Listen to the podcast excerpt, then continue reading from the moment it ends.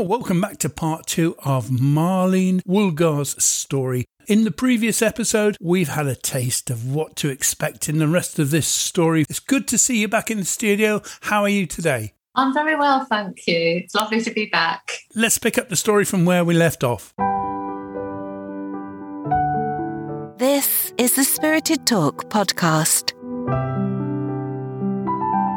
Stories and conversations about connecting with your friends and loved ones in the spirit world.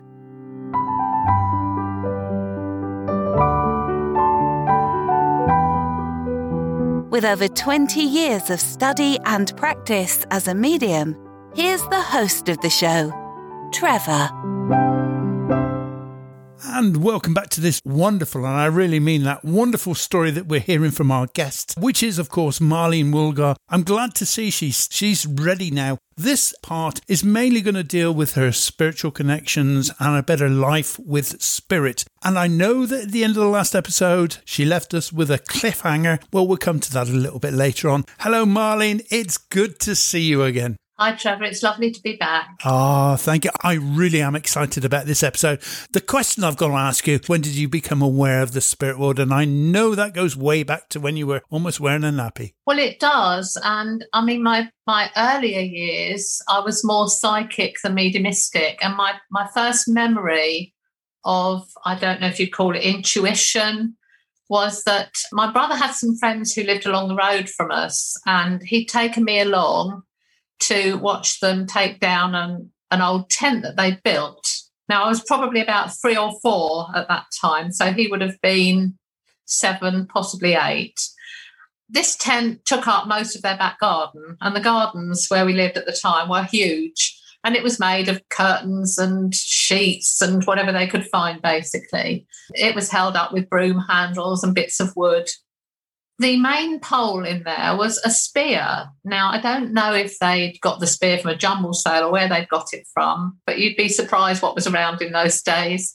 And they were trying to get the spear out of the ground, it wouldn't come out. So they tried to lever it with a spade. And I suddenly remember this fear. It was like clutching at my heart. So I couldn't breathe. And I said to my brother, I'm frightened. And he said, What are you frightened of? And I went, I'm really scared. I don't want to be here. And he said, They're only taking a tent down. And I was pointing at the ground, said, I don't want to be here. And I still remember this so clearly in my mind. So he said, Well, let's move down the garden a little bit. And as we moved down the garden, I turned around. And as I turned, the spear flipped out of the ground and hit me in the face. It hit me in my lip, and I've still got a scar there. I remember seeing my feet running along the pavement with my brother holding my hand. I was obviously in shock, and I think he was as well. But what upset me was not any pain. I didn't feel any pain. It was my dress, which was one of my favourites, which was a white background with little blue waves on it and little yellow ducks. And it was covered in blood. And I was so upset that my dress had gone all red. And I don't remember getting home. I don't remember having my lips stitched or anything. But I do remember a few days, possibly after that, walking into the kitchen and my mum was talking to a neighbour, and I just heard my mum say, and the doctor said if she'd been any closer, and the neighbour went like that as I came in. Years later, my mum said the doctor said if I'd been any closer, I probably would have been killed. So that was my first experience when I was about that age. Second experience was when I was at secondary school. My sister and I were walking home one lunchtime, and where our family home is in Haywards Heath, round the corner from there, which was on our route home from school, was a lot of prefabs. They housed a lot of the Polish community in the area, but they were being demolished to build new houses and flats there. And as we walked along the path towards them. They were on the right hand side, uh, uh sorry, the left hand side of the road. We were walking on the right hand side to go around the corner to home. There was a big lorry with a trailer on it, and the trailer was full of telegraph poles. But in the middle of these telegraph poles, there was this big metal pole, more like a pipe than anything. And for some reason, I got that same feeling of the fear clutching at my heart I said to my sister, we've got to cross the road because to me, that pole looked like a gun. And, and I thought something was going to happen. And we crossed the road, and almost as we drew vertically with it, there was a big bang. like a gun. And we both jumped, and all of the telegraph poles fell onto the pavement. So that's the second time that it saved my life. And the third time with intuition was not so much in childhood, but when my husband and I were, we used to go camping a lot in Exmoor. We'd gone down there and we'd had glorious sunshine all the way down. And we got there, it was raining. And then we'd heard the forecast was torrential rain for two weeks. And we'd already paid for our campsite and everything. So my husband said, Right, we got up the next morning. He said, Right, we'll go to Barnstaple and get you a raincoat. And again, I got this fear in me. And I said, No, no, I don't want to, I don't want to go and get a raincoat. I don't want to go. And he said, Don't be silly. You need a raincoat. We're going to be camping for two weeks. We can't go walking or anything if you haven't got a raincoat. And very unusual, you know, because most women offered the chance of buying a new item of clothing, they'll jump. But on the way there, I was in such a state, he even had to pull into a lay-by because I was in tears saying, I don't want to go, I don't want to go, you know, we'll go another day. But no, we went to Barnstaple. I think I ended up getting a cagoule or something. And on the way back, I fell asleep in the car. My husband had turned off down this little road to a place called South Molton, which was on our way back to Exford. All I remember is suddenly waking up and shouting his name. And he swerved off the road and pulled in by this gate. And as he did, it was like everything was in slow motion. This Volkswagen Beetle came round the corner towards us and there was an elderly man driving, but he was looking at his passenger and he was talking to the passenger, and it's like everything was in slow motion. And I saw the passenger looking through the windscreen, and his hand seemed to be coming up really, really slowly and pointing at our car, and the look of horror on his face. And he said something to the driver, and the driver slammed his foot on the brakes. Well, it had been raining, so the car came up broadside and hit our car and it did write it off. But that would have been head on if you hadn't. Have... It would have been head on, yes, but it wrote the car off because it hit and completely buckled the front of it. The police said to my husband, It's lucky you were so quick pulling off the road. And my husband just looked at me like, Yes, but it's because you shouted my name. But he wasn't going to say anything.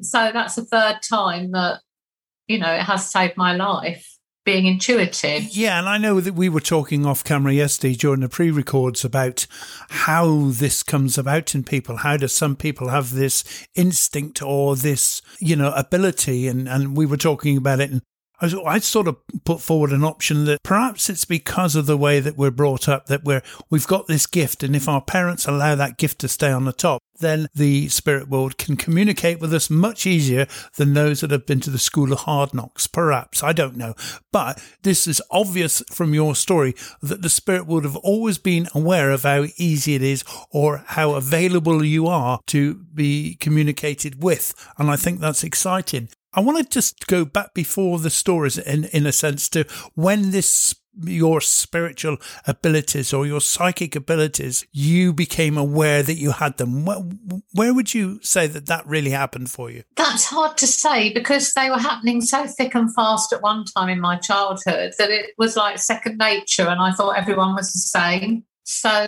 it's hard to say. Um, I was told that I could be a medium when I joined Sussex Healers on their course. I joined with my friend Sue, and the lady who ran the healing course for Sussex Healers told us both that she thought we could sit in her circle. Are you sort of saying that your first outing, if you like, was with a friend and it was off to this group called the Sussex Healers? No, because I'd been to see the likes of Doris Stokes oh, yeah. with my sister before, and I thought she was amazing. Yeah. I'd been to see an elderly lady that a, a, friend of mine that I worked with had recommended to me. I'd been to her and she was very intuitive.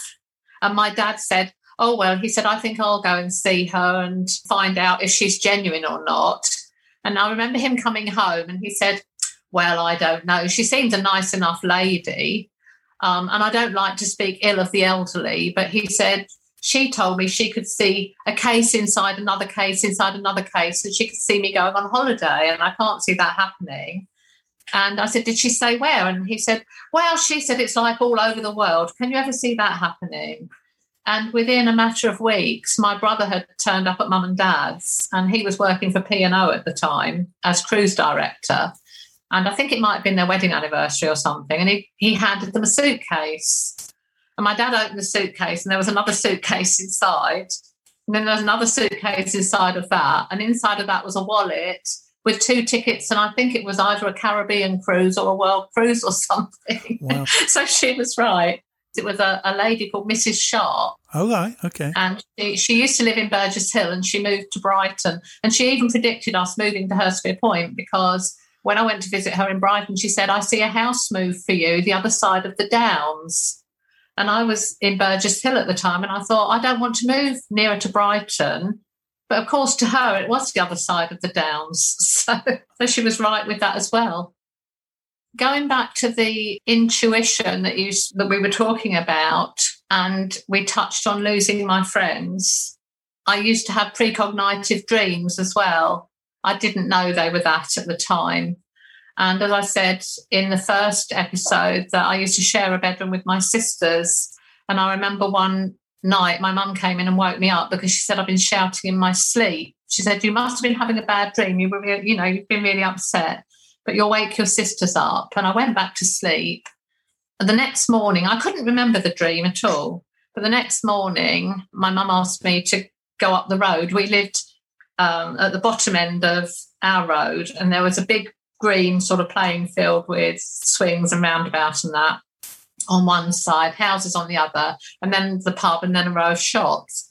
She wanted me to go and get a loaf of bread. So I went up the road and I saw my friend and her sister. They were friends of me and my sister um, sitting in their dad's car. And I said, Where are you going? And they said, We're going swimming to Shoreham or Lancing. I can't remember. It's wherever they've got a power station down there. And I always get the two mixed up because you sort of run from one straight into the next one. And this fear clutched my heart. And I remember instead of going to get the loaf of bread, running home and saying to my mum, You've got to stop them because uh, in my dream, they were being swept out to sea. And I was running up and down on the beach shouting their names because I couldn't swim. Then the next morning, my mum came into the bedroom, and instead of coming in with the usual cup of tea, she sent my sisters downstairs and had to tell me that my friend and her sister had drowned. And it was something to do with the sign that's meant to say don't swim when the red flags are flying, uh, have been vandalized or missing or something like that. And something had been turned on from the power station outlets or something and dragged them under the water. And for years, I thought that was my fault. I really thought it was my fault uh, because I kept thinking maybe if I had said something, maybe they wouldn't have gone. And I used to say to my mum, "Why do I get all these things? Why why does it keep happening?" And she just used to say, "It's just the way it is, darling. It's just the way it is." And I always thought if ever I get round to writing a book or I find somebody who's interested in writing it for me, that is what I would call it, the way it is. Because um, yeah, Wow. So it blighted my life for quite some time. Years later, their sister came to me for sitting, not to connect with them for another reason. And we were chatting afterwards, and I told her about my dream. And she said, um, What did you say you were doing? So I said, Well, I was running up and down the beach screaming their names because I couldn't swim. And she said, You saw what happened through my eyes. That's what I was doing, and I still can't swim because I was learning to swim at the primary school at the time, and it put me off swimming because they were both really good swimmers, and it put me off. And I've never learned to swim, I made sure that all our daughters swim.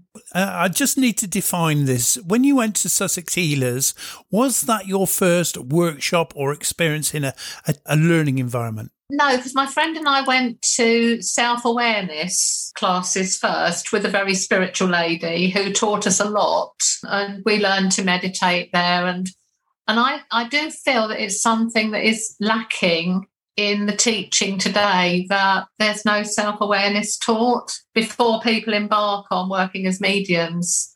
I think it's really important because you need to know yourself where you're actually coming from. Mm. Oh, I couldn't couldn't agree more. My good friend Mark Stone and I were talking about this a few days ago, and we all know of the uh, Gordon Smith. His story is that he sat in circle for many years before his teacher allowed him to speak, and we hear that of some of the fine mediums and And it was nothing unusual to be in a circle and not be allowed to speak for a couple of years while you're developing. But nowadays, everybody wants to go to a weekend workshop and be a medium, you know, charging. charging Absolutely, yes. And this, this is a problem because it means that the the genuine mediums who have dedicated themselves to becoming more self aware, to training and learning. And I don't, even though I've been teaching for 20 odd years, I don't believe I ever stop learning. I still like to go to the Arthur Findlay College and go on a week's course.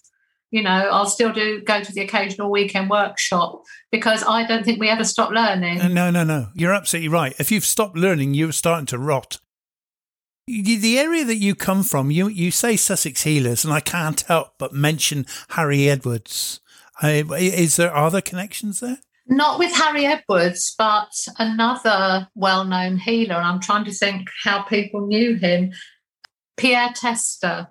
He was a friend of my brother's. His real name was Morris. And I remember my brother arranged me to go and see him once. And this is what interested me in healing because when I was at school, I used to be quite good with the trampoline. And then one day I suffered an injury when I was doing a front drop I somehow ripped the deltoid muscle in my shoulder. And for years, I was plagued with pain with that. And being in an office and constantly typing didn't do any good. And my brother said, You need to go and see Pierre. So I went to see him and he took me into this lovely room. He had a beautiful house in Haywards Heath, took me into this lovely room. And I remember pale greens and pinks and that. And he sat me on this stool in front of him and said, Now I'm going to touch your shoulders. I just want you to relax. So I'm sitting there thinking, Oh my God, if the girls at work could see me now, you know, and trying not to laugh because it seemed a bit weird. But his hands were touching my shoulders really lightly. And I remember all of a sudden, it was like I felt a click in my shoulder, and it felt like really lovely warm water being poured down my shoulder. And he said, I think you'll find that's much better now. And that was the, the only time I ever met him. He and his wife actually were known for their generosity. When I went in, she came to the door with all these trays of cakes she was making for a local children's home. um, but the only time I saw him after that was I was in the kitchen one day at home preparing dinner, and I suddenly saw his face in front of me and then it was gone. And I texted my brother and I said, Is Pierre okay? Because I've just seen his face. And he texted me back and put, Oh my God, his wife's just texted me to say he's gone. So it was like the same day that he passed. I just saw his face and it was gone again. So, but um, no, I, I never met Harry Edwards, but well, no, I think that's uh, you're far too young for that anyway. But that can't be too far away from where you were. Uh, the healing sanctuary that's in that area of the woods, isn't it? Yes, I think he's just um, on the sort of Surrey Sussex borders, the Harry Edwards Sanctuary. Have you ever yeah. been there? No. I think one day I would like to go there. I have this uh, feeling that when you go in, a wave of energy is going to hit, hit you and you're going to be almost instantly aligned and attuned by it. Quite possibly. I've heard it's a magical place. Yeah, so. such an, an, incredible man. In this healing that you were doing, was that spiritual healing or hands on healing or a system healing? It, it was spiritual healing. We had a two year course to do because you had to learn about all of the different systems of the body as the teacher said to us, it's no good somebody coming to you and saying they've got this condition. And some people feel more confident if you do put your hand on that area or over that area. If they come to you and say they've got, well, just to use an example of somebody that I used to give healing to, chondromalacia patella, and you've got no idea what that is, and you've got your hand on their shoulder when the problem's in their knee, they might be thinking that you're a fraud or something. So we had to learn all of the systems of the body, digestive system, endocrine system, and so on, the bones of the body. And we would practice hands on, hands off, just standing opposite them, opposite our patients, as it were. But most people feel more reassured if you have your hands on their shoulders. They feel if you're not touching them that nothing's happening. So it's down to the individual. And we were always taught you ask, do they mind being touched? Who was teaching you? What was it? It wasn't an SNU course then you were on? No, it was um, just the Sussex Healers, which is an independent association. They're a member of the um, British Alliance of Healing Associations. Yeah, I wanted to make sure I went through the right channels, as it were. I didn't know about the SNU then. But it was spiritual healing, so you asked to be used as a channel for that healing energy. Yeah. Whereas some forms of healing, you can be giving magnetic healing and you might be getting the most amazing results. But I used to find if I'd been giving healing, say, uh, when they have the mind, body, and spirit shows at the Hawth in Crawley, I used to go up there with Sussex healers and give healing. And I could be giving healing all day. By the time I came home, I was absolutely buzzing with all this wonderful energy. And yet, I'd have some people say to me, Oh, I went to this person and they did make me feel better, but they can only do one or two healings a day because they have to go and rest. And that's known as magnetic healing. So, what those healers were doing, they might be making that patient feel better, but they're actually giving their own energy to them rather than allowing that energy to flow through from the spirit world and just to be a channel for that healing. And yet, once you send that thought out to the spirit world, it doesn't mean that you can't speak to the patient if they ask you a question. You're not in trance, you're just allowing that energy to flow. Mm. I hope that makes sense. Oh, no, no entirely. You gave me a little technique yesterday when we were in pre discussions, and I did try that out on our Jane last night. That was something I, I learned from you. And talking of healing, I know that we spoke in a pre record yesterday, uh, Marlene. I think you've got a nice story to share with us about your uh, situation with your husband's knee at one point. Yes, he'd hurt his knee, and uh, he asked me if I could give him some healing on it because he was in a lot of pain. I started giving the healing, but it was really strange because I, I it just felt different. It felt really strong, as if I was plugged into the mains of something. I do remember that. I said to him afterwards, How does that feel? And he went, That felt really different. It felt strong. I said, Yes, it didn't feel like it's almost like it came from a different source. So a bit later that day, I sat and I was just chatting with my team upstairs, as I call them. I was asking where that healing came from. And I just heard a voice, and I can't say if it was male or female. I just heard it's the silver. I was told it was a new energy being brought to this world to help heal the problems of this world, and that anybody wanting to use it just needed to say the words or send the thought out. I call upon the silver to heal this person. But I was told that it was not a healing method to be used for profit because if people tried to charge for that, that ability would be taken away from them. So, in, in its pureness and its goodness, it was there to be a benefit to the world for healing, but not to be made a profit. And I've never charged for healing anyway, ever. I, I would never do that. Going back to Dave there, how did he react to this healing? Oh, he was fine. It, you know, he said to me, "That's that's amazing," because he knew that it was different, but it seemed to work for him. It, it did seem to work for him. So Mm. Yeah. What was the first spiritualist SNU spiritualist church you went into? Could have well have been Seaford Spirit, which is an independent spiritualist centre. I don't know if you've heard of Robin Hodson. He's the president. He's an absolutely wonderful man, uh, wonderful medium himself and teacher. And I think that might have been the first time I went into a spiritualist centre. Who was the first major medium that really influenced you? Was it Doris? No, it wasn't actually. It was Tony Stockwell because although I met him through my friend Sue, who'd already seen him working, and a friend of mine took me to see him demonstrate as well, he was running weekend workshops or seminars in Eastbourne. And so my friend and I started going to those twice a year. And after a few years, he invited us both to become tutors for him. So we were teaching at those seminars, which was quite lovely, really. And I have an enormous amount of respect for him because he works his socks off for spiritualism. He's got a brilliant sense of humour, so learning is always fun with him.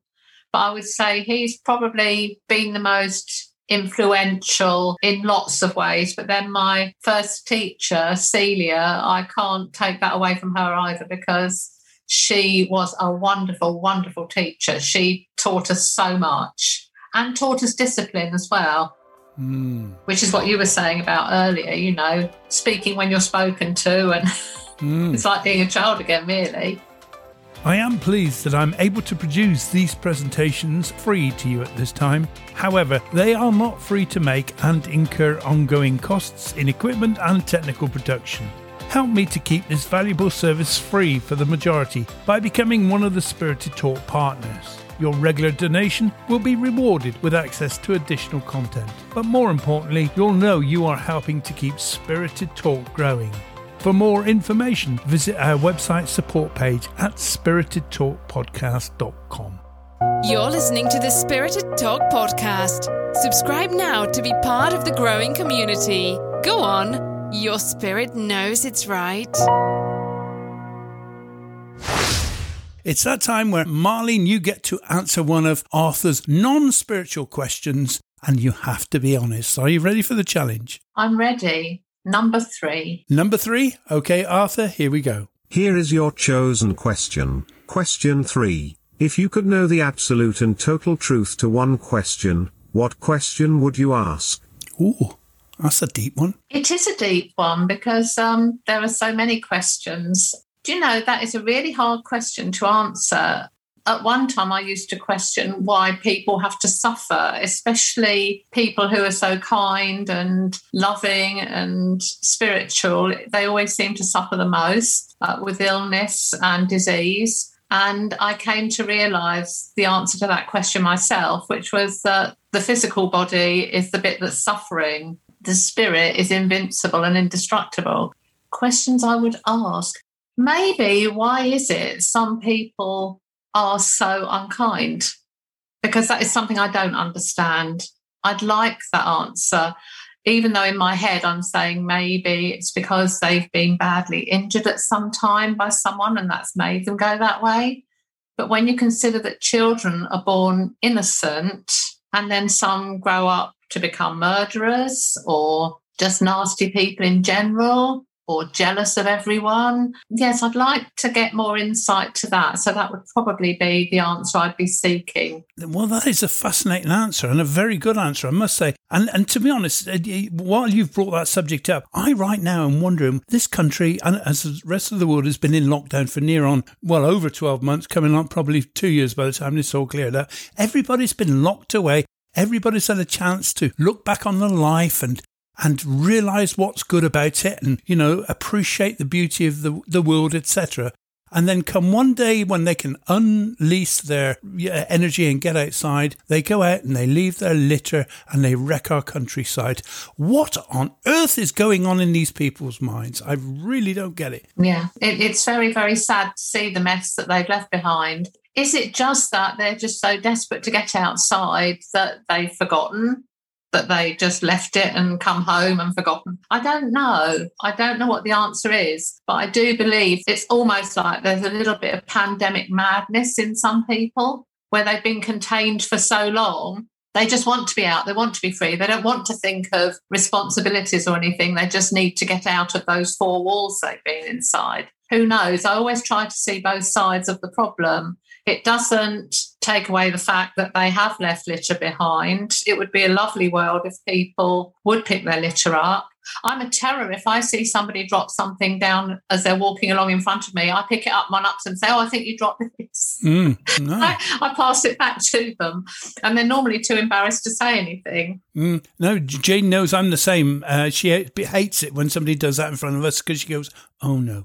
Because she knows I'm going to go pick it up and say, "Excuse me, you dropped your crap here. Would you like to take it home and dump it in your own garden?" And I don't mince words; it, it upsets me. Listen, don't get me on a high horse. Honestly, my friends will say, "Don't get Trevor ranting." At his age, he's an expert at it. So let's get back to that story, Marlene. Great answer. Thank you for that.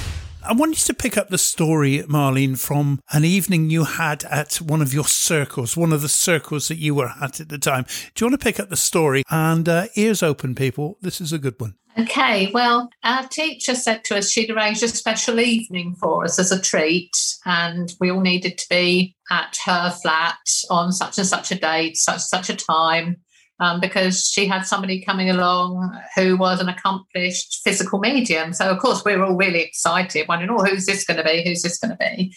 We were all sitting around in this room, which had been blacked out, and the door opened, and in walked my brother's friend Colin and when she'd actually turned around and said to us, We've got a very special evening with Colin, I just did not put the two together because although I knew a Colin Fry, I thought, oh, who's this medium, Colin Fry? Because the Colin Fry I knew was a bit of a joker and always up for a laugh and used to have us in hysterics all the time. And of course, the door opened, he walked in, he went, hello, Marley. Had a huge hug from him. And my teacher said, I didn't know you knew Colin Fry. I said, no, it's the same one. yes, and over the years, I started going to sit for him with another friend of mine who used to sit for his development in his early years of developing. And uh, she used to pick me up and take me up to his place in Haywards Heath because by then I was living in Hurst, Hurstpierpoint. When he used to go into trance, we were each allowed to ask a question, but only one question. And his communicator, Magnus, would come through and speak to us and um, he'd go round one by one, you know, and what is your question, my dear, and so on.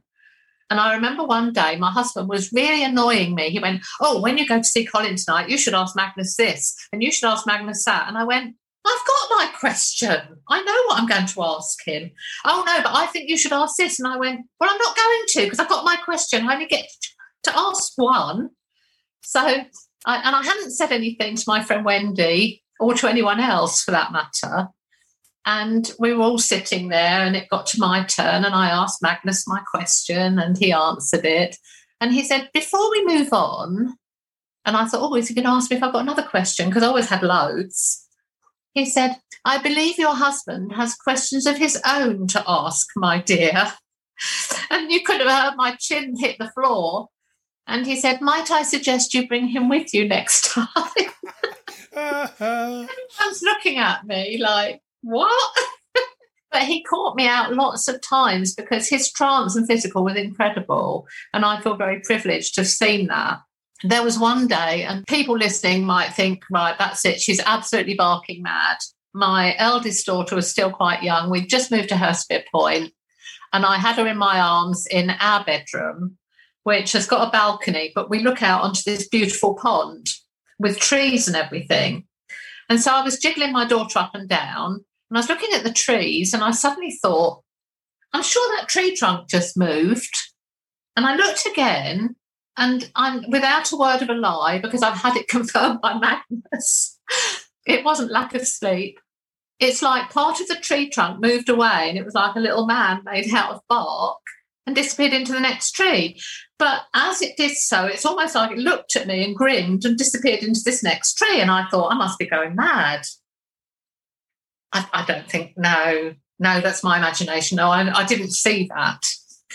But that evening, of course, we went up to Colin's and my husband come up with me. I didn't say a word to anyone because I thought they're going to think I've lost it. so um, we were sitting and we were it got to my turn to ask a question and i was i started with um magnus i don't quite know how to ask this question. And he went you're going to ask me about the elemental you saw today aren't you my dear? And i went what? Really thick. And he said the elemental. You believed your eyes were playing trick tricks when you saw him move from one trunk of a tree to another. And I went, So it wasn't my imagination. And then he went on at length to say to us all that um, they only show themselves to certain people. And uh, he said they're the only things that are able to shift between this world and the spirit world. They can shift from one to the other as they choose. And I just found it fascinating. And on the way home, my husband's going, Why didn't you tell me about that? And I said, probably because I thought you might think I was mad, because I thought I was. But then you see that's happened several times because when I was quite young, about seven, this woman used to come into the bedroom and wake me up every night. My mum and dad always came in to turn off our bedroom light and kiss us all good night when they went to bed. The first time it happened, I was lying on my side facing the window and I felt a touch on my shoulder. Thought it was my mum, turned over and saw this complete stranger and screamed the place down. Mum and dad came running in and the woman disappeared. But this kept happening. We, well, in fact, they took me to the doctors and the doctor said it was night frights and prescribed, believe it or not, Mogadon, which was a very heavy tranquilizer, I think, in those days. And they used to give me two of those a night on his that was his prescribed dose. But she didn't come back on because after that we moved house, and of course she wasn't interested in where we'd moved to. And when years later my mum and dad said, That woman that used to wake you up at night, what did she look like? So I started describing her and I saw them looking at each other. And they said, That's the woman who had the house before us. She loved that house and she always swore she'd never leave it. And my sister was, my youngest sister was there, and she went, Oh, that's the one that used to come and wake Marlene up, isn't it? And I looked at her and I said, Did you see her as well then? And she went, Yes. I said, why didn't you tell mum and dad? And she said, because everyone thought you were going mad. And I thought they think I was too. Isn't it fascinating, though? These matter of fact things that happened when we were young, and I had a few of those as well. These matter of fact things now, we every day of our mediumship life, we want them to happen again. We're like, oh, please. And, and we'd be absolutely yeah. excited if, if these things happen now. But as kids, it was like, oh, yeah, I've seen an elemental. Well, we didn't know them as that then, but yeah, there's a fairy or a leprechaun. But, but as I said, you know, with the elemental, if it hadn't been that Magnus had confirmed it, and I, I hadn't mentioned it to anyone. Nobody knew what I'd seen except for me, not even to my husband, because I thought he'll just say it's lack of sleep, you know.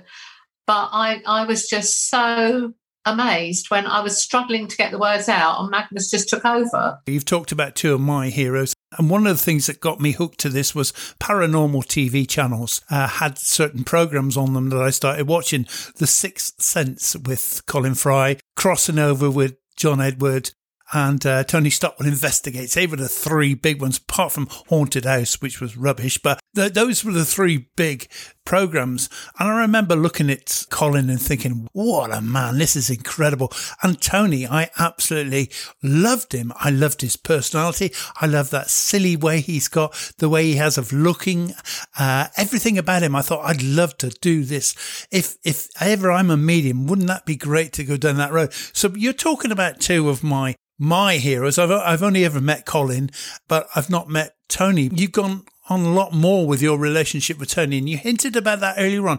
Do you want to spend a few moments and tell us how you developed this relationship with Tony and what you now do or did for a while on behalf of Tony? My friend and I started going to his weekend seminars in Eastbourne, and he said to both of us one day, Would you like to put together like a mini session and see how you get on with it. So I can't remember what I taught. I, I always try and think of something really way out there that nobody else is going to think about or think of.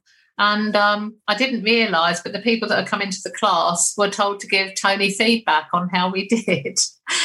I can't remember if it was Tony himself or Stuart, his other half, that said, Would you be interested in being tutors on our seminars? So we both started and um, they used to run in, I think it was March and October. So, say, for example, if Sue was teaching in the March, I'd still go along and I'd run a couple of classes. And if I was teaching in the October, she'd come along and she'd teach a couple of classes as well.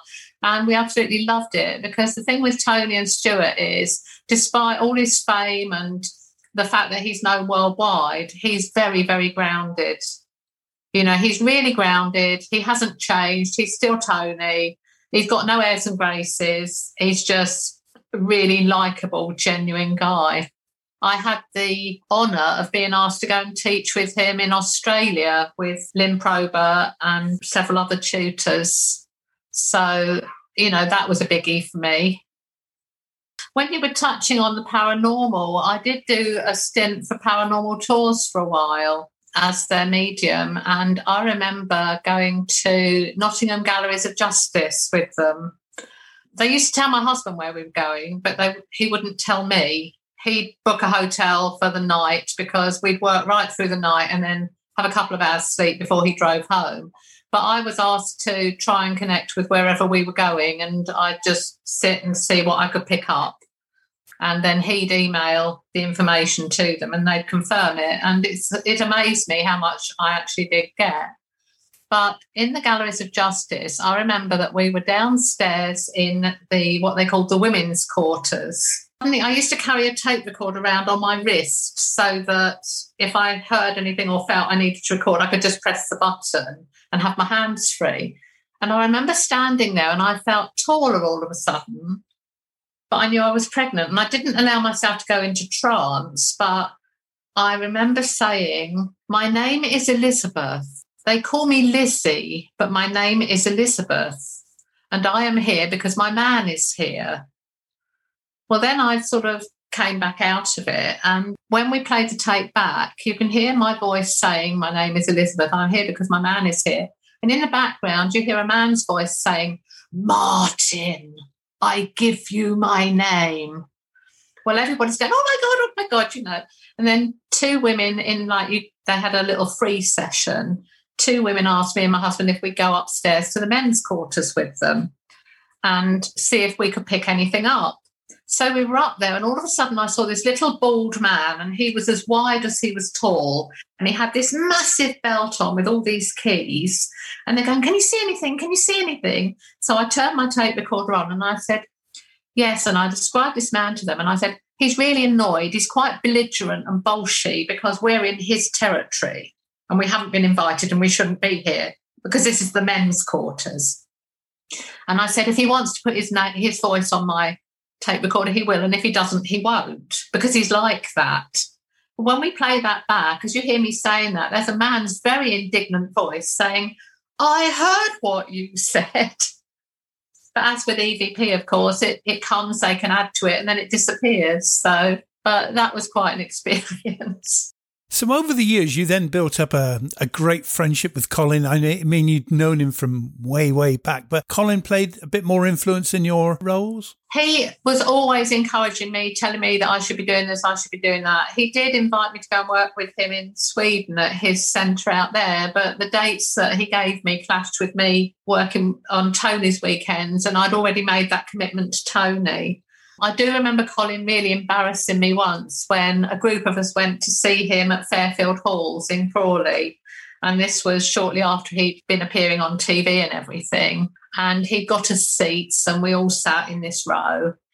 And we're sitting there. And um, first of all, he said, Oh, I've got a few friends in the audience. And he said, Now, where are you? Where are you? He said, Jan. And our friend Jan Dayton stood up and he went, Now, Jan is one of the most wonderful spirit artists that you will ever meet. And Jan's going, Oh, don't do this to me. sort of 3,000 pairs of eyes on her, you know. And then he made me stand up. He said, Marlene, where are you? And this light came on me. And he's going, Marlene is an absolutely incredible medium. And I'm like cringing at this with all these people looking at me. And it was funny because there were some people that came up to me afterwards and said, Oh, I'm sure I know you from somewhere. And uh, he, he, was a devil. I, I said to him, I'll never forgive you for that. I was so embarrassed. but um, no, uh, he was just always encouraging me. He told me that I should be doing trance and physical and um, which I did sit for for a little while. Funny enough, I was actually just going to ask you that. Were you ever ever in- inclined to go into the physical side of things yourself? My friend Wendy, who's long gone now, unfortunately, she set up a circle because she believed that I should be sitting for trance and physical. And she's the same one that used to take me to Colin's evenings and the same one that used to sit for Colin in his early development. So she set the circle up and the trance was coming on in great leaps and bounds. The physical, there were a few things happened, but we did have some people sitting with us who they, were, they weren't husband and wife, they were partners, and they were always arguing. And I don't think that was the right energy really to bring into the group. But I've had physical things happen since my friend became ill and the circle folded. I've had things happen I'm sure you know yourself that any medium listening will agree with me. We all go through phases of doubting ourselves and thinking, oh, I'm not doing this anymore. It's, you know, I'm no good at this. I do remember being at the college once and my friend Sue had had to go home because she was in agony with her neck and shoulders. And I was lying in our, I think we were in a triple room, but it was only two of us using it. So I was lying in this huge room on my own thinking, oh, I, I think I'll give this up. I, I don't think I'm going to do this anymore. And I heard a noise and I turned the light on. And when I go to bed every night, I take my wedding ring and my watch off and put them on the bedside table next to me. And my wedding ring was rolling across the table towards me. and I go, all right, all right, no, I will keep doing it. I will keep doing it. And another time in Norway, doing a sitting for this young girl. And we were in a room of this flat that had just been totally refurbished. So they were letting us use this room, and all we had in there was a table and two chairs. She was only a young girl. She would have been in her early 20s. And I remember getting a connection with her mum. I remember having my fingers like this, really close together, saying, Your mum is sending you a piece of jewellery, and it's so tiny that you can keep it in your pocket or your purse. And whenever you feel the need, you can take it out and know how much your mum loves you. And the girl said to me, Well, I don't know what that is because my mum only died two weeks ago and we haven't had a chance to share her jewellery out amongst us yet. And I just said to her, But you will get that and it will be soon. And she, she related all this back to me because I forget what I told people, but she related it all back. It's like she'd got a photographic memory. Anyway, we got up to leave the room and she went in front of me. And as she was walking, I just saw something come through the air and I thought it was a fly or something. And she jumped back and I jumped back and we heard something hit the floor. And she bent down and picked up an earring, a stud earring, still with the back on. And she said, Can you put your fingers like that? And I went like that and it just fitted in that bit of my fingers. Now, how incredible is the spirit world? And we got back to my friend who organised it. He lived across the road in Norway from where we were. And I'm going, we got an apport. And this poor girl, she's going, what's an apport? and um, you know, she she just kept putting in her hand saying, I can't believe this. I can't believe this.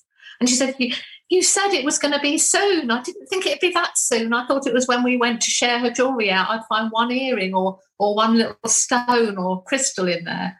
So, how incredible is the spirit world? I presume you've been to some of Scott Milligan's physical seances. I've been to one of his physical seances in Burgess Hill, but I've not been to many of them because a lot of them aren't in, done in this area anymore. You know, he he lives, I don't know if he still lives in Burgess Hill. I know he's got a business in Burgess Hill, which obviously has been closed because of the pandemic.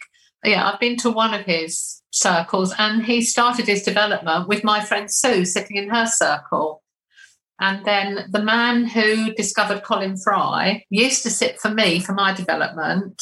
But then he suffered with a really bad stroke and couldn't use the stairs at my friend's anymore because we used to sit in her coal cellar basically. And so he started having Scott to his house and training Scott. He was a very, very enlightened, wonderful man.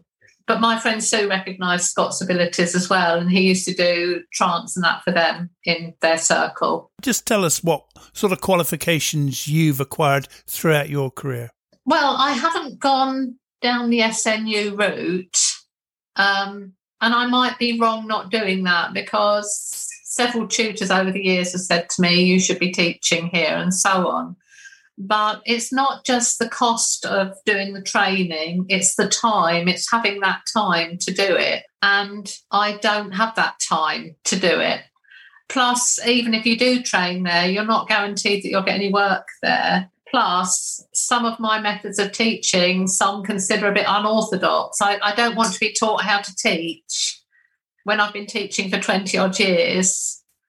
And uh, well, since 1998.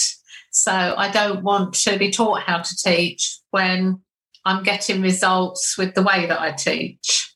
Because I just sit and I allow spirit frequently to influence me with, we're going to do this today. Or how can I come up with a new exercise for everyone. You know, I, I was given an exercise once, and it's, it's not exactly a guided meditation, it's an energy energy exercise maybe because obviously every thought every word every deed carries its own energy. Because if you think of memories that made you happy that that makes you feel happy. If you think of memories that made you unhappy that makes you feel unhappy as a human you know as, as a human race we've got a habit of pushing those unhappy memories under the carpet not recognizing they still continue to influence us and they those memories could be anything. It could be a time in your life that you felt um, you wish you'd handled something in a different way. You wish you treated somebody in a different way. You wish you could have been with a loved one as they passed a spirit. Um, it could be anything, but we don't realize it's holding us back.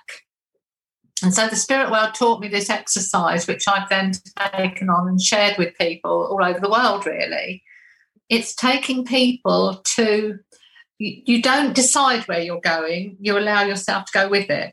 So i get people standing in a particular spot they go back into the past and someone will come and meet them if it's nothing if it's not someone who's already passed or anything like that and they want to deal with something in the here and now with somebody else they can do that so it's up to the individual how it goes and when I was working overseas with Eamon Downey on a trance weekend, I did this exercise.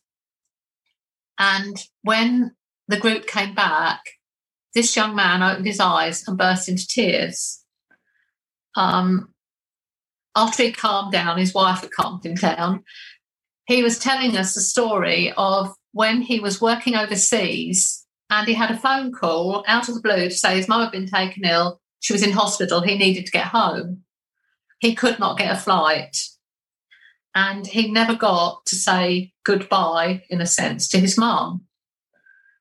But he said, My mother came to meet me. And he said, I physically felt her holding me. And he was so in awe of it because he wanted to share it with the group. You know, I let people keep it private if they wish to. But he said, um, I actually felt her stroke my hair just as she did and pat my cheek, just as she always did. And she said, You silly boy, don't you realise that every thought you've ever had of me, I've heard. And I know how sad you were that you couldn't get home. But she wanted to know that her passing was peaceful. Um, another girl used it in the here and now, and she was on um, uh, where she was. She had three jobs. She got children. Her husband had left her for another woman, but she was working her socks off to be able to look after them. And her children used to go to her parents while she was working. So she, she said, you know, in a way, he'd not only taken himself away from us, he'd taken me away as well because I'm always working. Her husband was quite well off, but didn't want to give her maintenance or anything. And when she said, you, You've got to pay me maintenance, he said, Take me to court then, knowing she hadn't got the money to do that. And she always felt a bit intimidated by him. So in this exercise, she confronted him and she said, I was really shouting at him and I feel so much better for doing that, you know.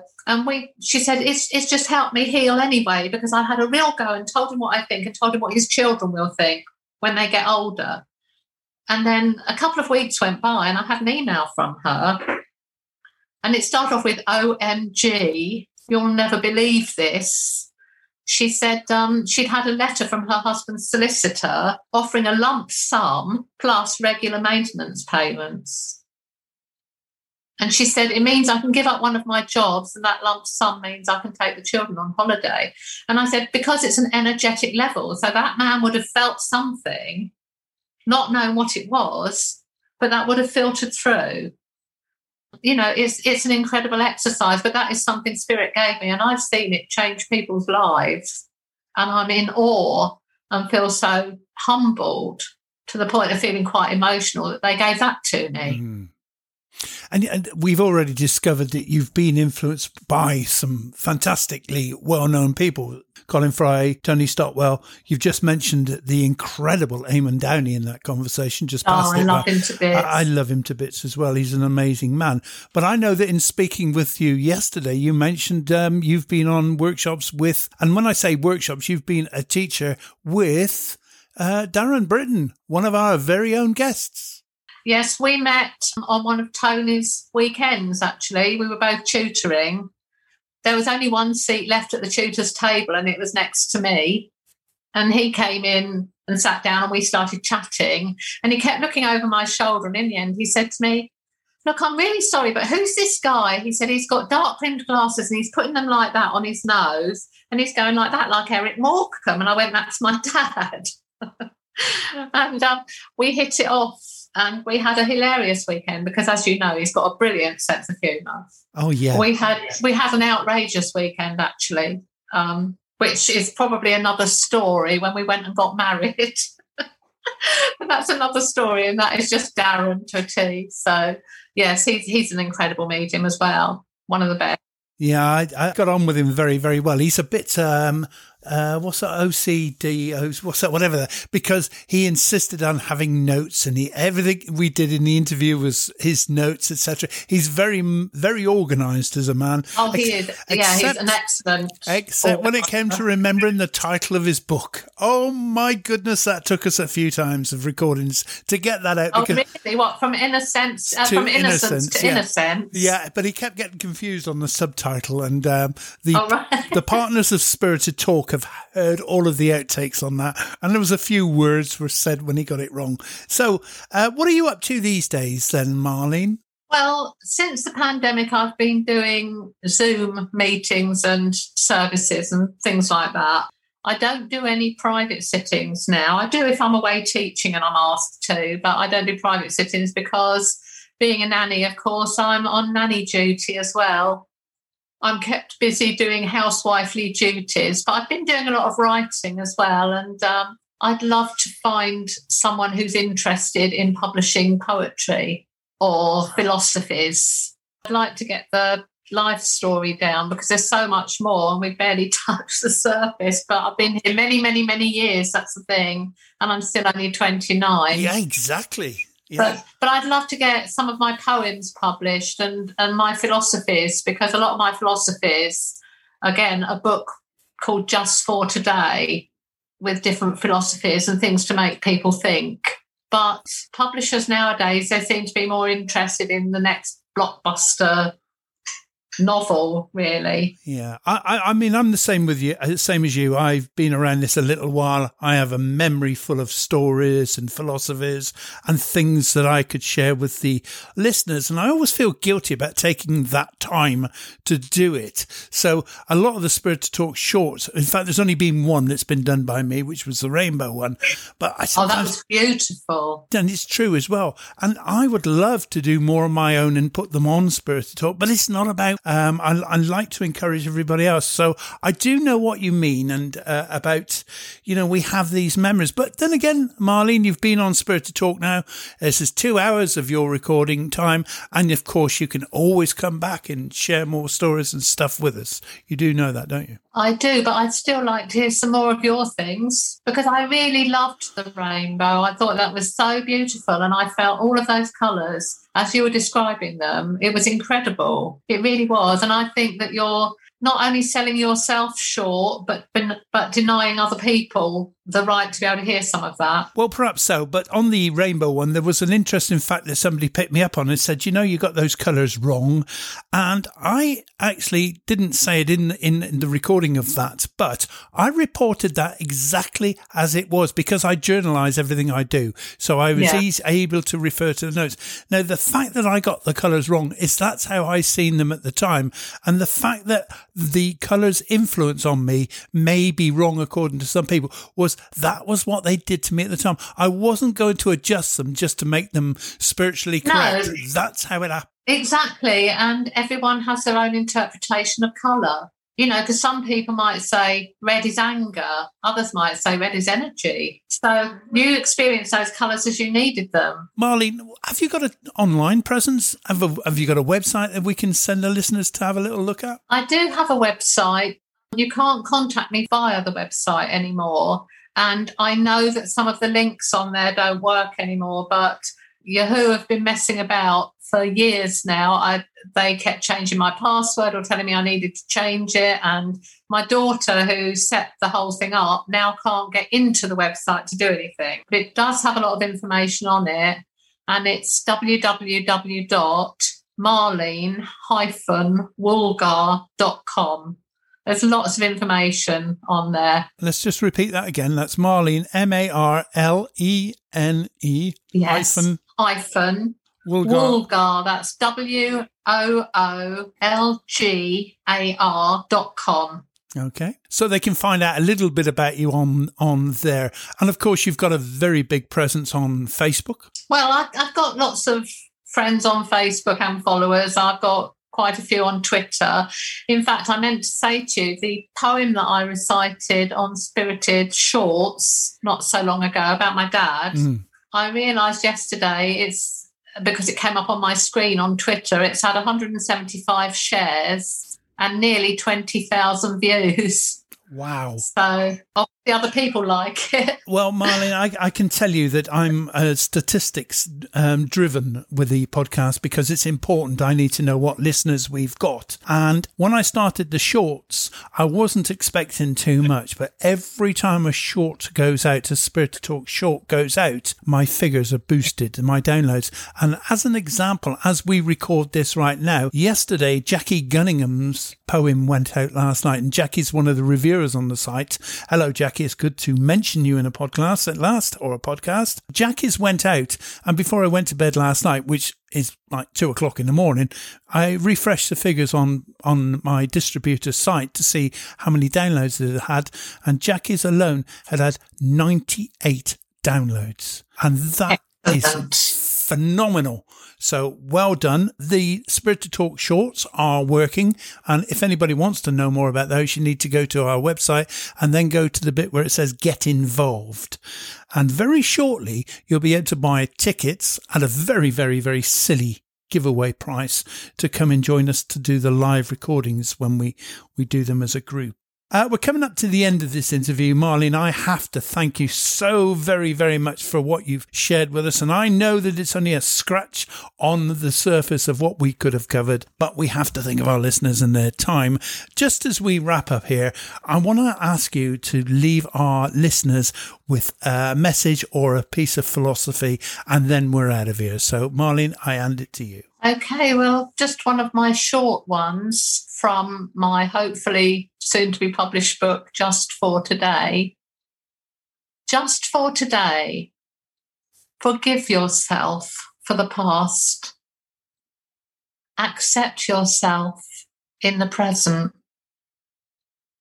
and trust in yourself for the future. Thank you. Marlene Mulga, thank you very much. Thank you. And that brings another. You know something? I thought afterwards, as we were closing, I never told you about when I worked at Woolworths and um, in Haywards Heath, there used to be a mental hospital. And on a Saturday, they used to allow some of the patients to come out and walk through the town. And my very first day at Woolworths, it had double doors leading in. And if you faced it, um, I was through the double door on the left. And you'd first get the sweet uh, a sweet counter. Then I was on the stationery counter. Then it was haberdashery. And I was there on my first day, and one of them called across to the girl on the sweet counter, Jesus is there. He's coming. And I looked outside, and there was this really tall man with long hair and a beard, long flowing robes, and sandals on. And I didn't know at the time he was a patient at the hospital.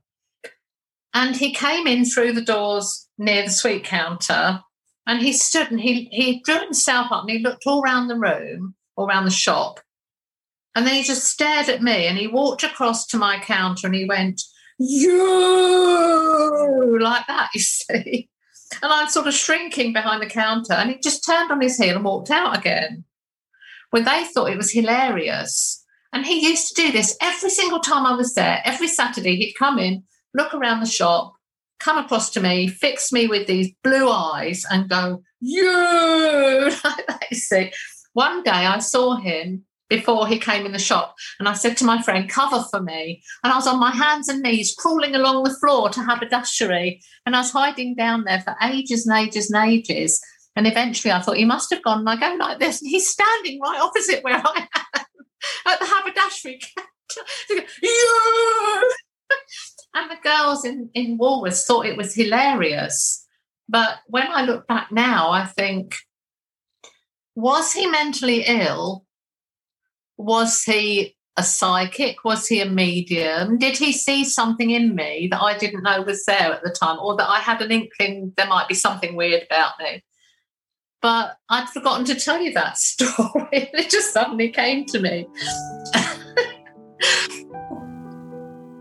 And that brings another episode of Spirited Talk to a close. A reminder that there are many ways you can support these podcasts into the future. Start right now by subscribing to this podcast on whatever platform you're listening to it on right now. You are also welcome to join our Facebook podcast community group where hundreds of listeners and the guests come together to be part of Spirited Talk. If you'd like to contribute financially from as little as £5 per month, you can become a partner and access exclusive content and know that you're helping to keep this valuable information source going into the future. You can find out more about this and much more on our website at spiritedtalkpodcast.com. A huge thank you to my partners and to my guest today. From me, Trevor, thank you again and goodbye.